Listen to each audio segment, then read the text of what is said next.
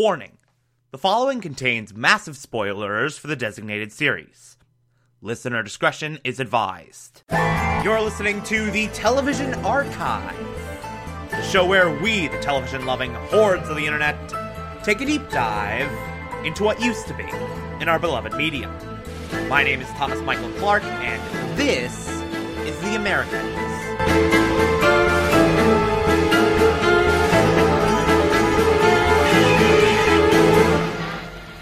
Today, we will be discussing Season 1, Episode 8, titled Mutually Assured Destruction.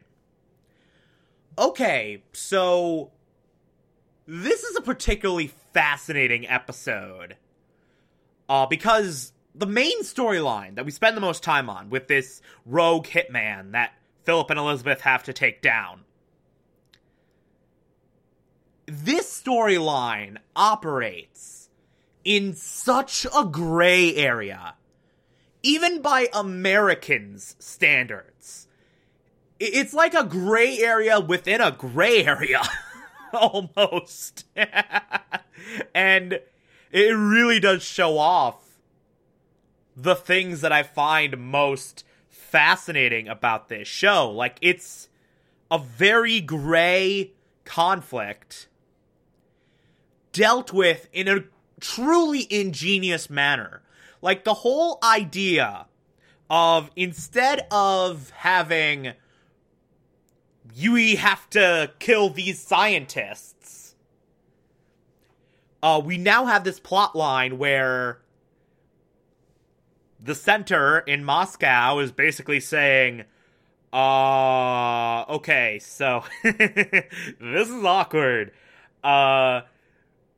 We sent a hitman to kill these scientists, and we have since changed our minds, but we cannot get in contact with him to actually stop this, so, could you do that? Could you do that for us? Also, we have no information on him. You're gonna have to figure that out on your own. Okay, bye. And it kind of speaks to how, like, each faction of this Cold War has, like, two separate schools of thought. It's almost like a four-way Cold War, where, like, both sides sort of have one side that wants to do war, do the war, blow them up, and the other side's like, no, we can't go full-blown war because, we got nukes now, and, turns out, when you create an otherworldly destructive force, it's kind of too much for the human race to handle. Yeah! Man, humanity's stupid. Humanity's stupid for inventing nukes. What the hell? What the hell is wrong with you? What the hell is wrong with you, humans? Like, you made this technology that only exists to do destruction on a scale previously unimaginable. That basically says, and you've made enough of them where, if anyone fires any of them, all of them are going to get fired, and the human race will instantly be wiped out. Like, who thought that was a good idea? Who the hell thought that was going to be a good idea? That is objectively awful. That is an objectively bad idea. But we do have, like, these meditations on, like, look, if we start killing scientists, that's gonna go down a very, very bad road to literally destroying the entire human race. And I love this scene towards the very end where Amador is like, okay, well, after that whole bombing, okay, what are we waiting for? Like, we got tanks, we got guns, like, why are we still sitting here? And Gaad has, like, the great line of, like, I don't think anyone wants to use those. It's like, yeah, we have them as a last resort, but no one wants to get into this conflict, because if we do, it's going to escalate and escalate and escalate to the point where we start whipping out nuclear arsenals, and when that happens, we're screwed. When that happens, we are absolutely obliterated. But watching Philip and Elizabeth try to, like, just stop this hitman from doing the thing he was sent out to do by those same people that sent them, like, it's a really, really phenomenal dynamic that's handled very well. I especially love the hotel scene, the hotel room scene, where Philip and Elizabeth are in this standoff with the dude, and he's like, "I have a charge, so if you shoot me, if you try to shoot me, I'm gonna hit this. So go away now, put your guns down," and they just shoot at him anyway. And then there's this really awesome moment where while he's fumbling with the controls, they're like playing hot potato with the charge, and then throw it into the bathroom, the enclosed bathroom, as he's hitting it, and he just ends up blowing himself up. And you go into the room, and you see this, like, bloody mess taking up the entire damn bathroom. Like, oh, it's brutal. It's so freaking brutal. And then, of course, it's revealed that they did not stop him in time, because before he, like, put a little bomb in the walkie, turned the FBI agent's walkie into a bomb. And the second he went into this scientist's safe house, it got blown up. It got blown up, and it's just such a crushing moment when, like, everyone realizes what has just happened. The FBI hears that the scientist died, that a few of their own died, and you can feel the anger and sadness over this loss. Philip and Elizabeth find out, and you can feel, like, the weight of that failure on them. It's such a great plot line that they handle so perfectly. We also have Elizabeth finding out from Claudia that Philip actually did the sex with Irina. And this sort of leads to a domino effect of, like, yeah, we can't actually be in love. We can't actually try to do that. Also, you suck. Also, Philip eventually saying, hey, let's get separated. Honestly, since things have changed so much, I don't think the center would care.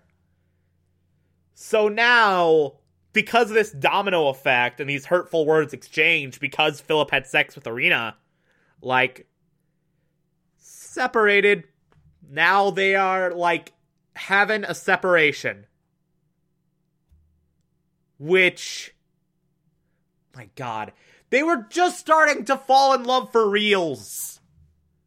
And now they're, like, not even fake married. Claudia, damn you. Why can't you just let Philip and Elizabeth be happy? You suck. You're the worst. Claudia's the worst. I hate her. Damn you, character actress Margot Martindale. Damn you. We also have some stuff with Martha and Clark going on. Martha and Clark are doing the sex. They are one of several groups of people doing the sex in this episode. And I love watching Philip as Clark sort of slowly work Martha into getting intel from Gaad to help Philip in his hunt for this hitman. Like, to the point of, like, almost making it Martha's idea. Like, oh, I didn't say it, you did. Like, it's such genius, and it's written in such a clever way. But this is a huge step forward for the Martha Clark subplot, that now they're actually, like, going as far as to do the sex. And now Martha is gathering intel from Gaad and giving it to her secret lover. Like, it's so good. Like, it's so good. Like, it's such a big payoff to this slow burn, simmering in the background subplot. And then while all this is happening, Amador becomes a bit of a creep. So Amador has this little exchange with Martha, trying to win her back. That fails, and when that doesn't work, he resorts to literally stalking her and following her home, because, of course. Because why the hell not? Creep! Creep! Sitwell from the Marvel movies is a creep. He is the creepiest creep. And, yeah, that's a thing we'll be talking about in future episodes, for sure. And then we also get some Stan and Nina stuff. Stan gets an apartment for him and Nina. Gaad gives that to him so that they can meet in a much more secure location. Nina and Stan do more of the sex.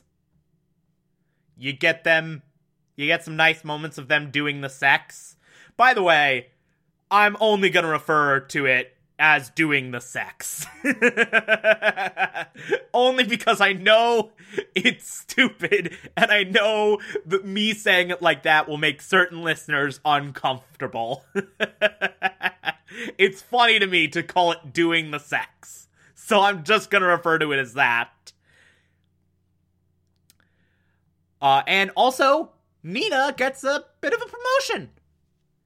Nina gets a promotion from Arcady, and she's going to have access to some pretty important information, including Director Ness stuffs. So that's a thing. That's a thing that I'm sure we'll be getting a lot from as the episodes go on. Oh, and also, I freaking love that scene. Technical difficulties. Sorry about that. This happens every time I have, like, a really busy recording day, like today, where it's just like, I've done so much that at the end of the day, my mic just decides, hey, screw you, and then just goes nuts and goes absolutely haywire, and I have to rejigger some stuff. But anyway, I love the scene where Nina sort of talks about, like, oh, what did you do before? FBI, you kind of think like cops. You don't think like spies. Here's what you're doing. Here's what spies do. Like, it's really cool. It's a really cool, very clever moment. This is a real good episode. This is a real good episode that deals with so much gray, otherworldly levels of gray, even by American standards, and I love it. I really, really, really love it. If you like this, favorite the podcast, anchor.fm/TV Archive, so that you can be here every single Monday through Friday as I go through every single episode of this and other shows. And you can find it on pretty much whatever podcatcher app you prefer. Feel free to call in as well. It's as simple as just a push of a button on the Anchor app. I'll play those on the show from time to time if you feel so inclined to send those in. Follow me on Twitter and Instagram, TomTom4468, and support the show. Patreon.com/Thomas Clark. Pledge just $1 a month. I appreciate everything I get through there. Or, if that doesn't work for you, you can also support the show directly via Anchor. I appreciate that as well. Tomorrow we will be discussing Season 1, Episode 9. Talk to you then.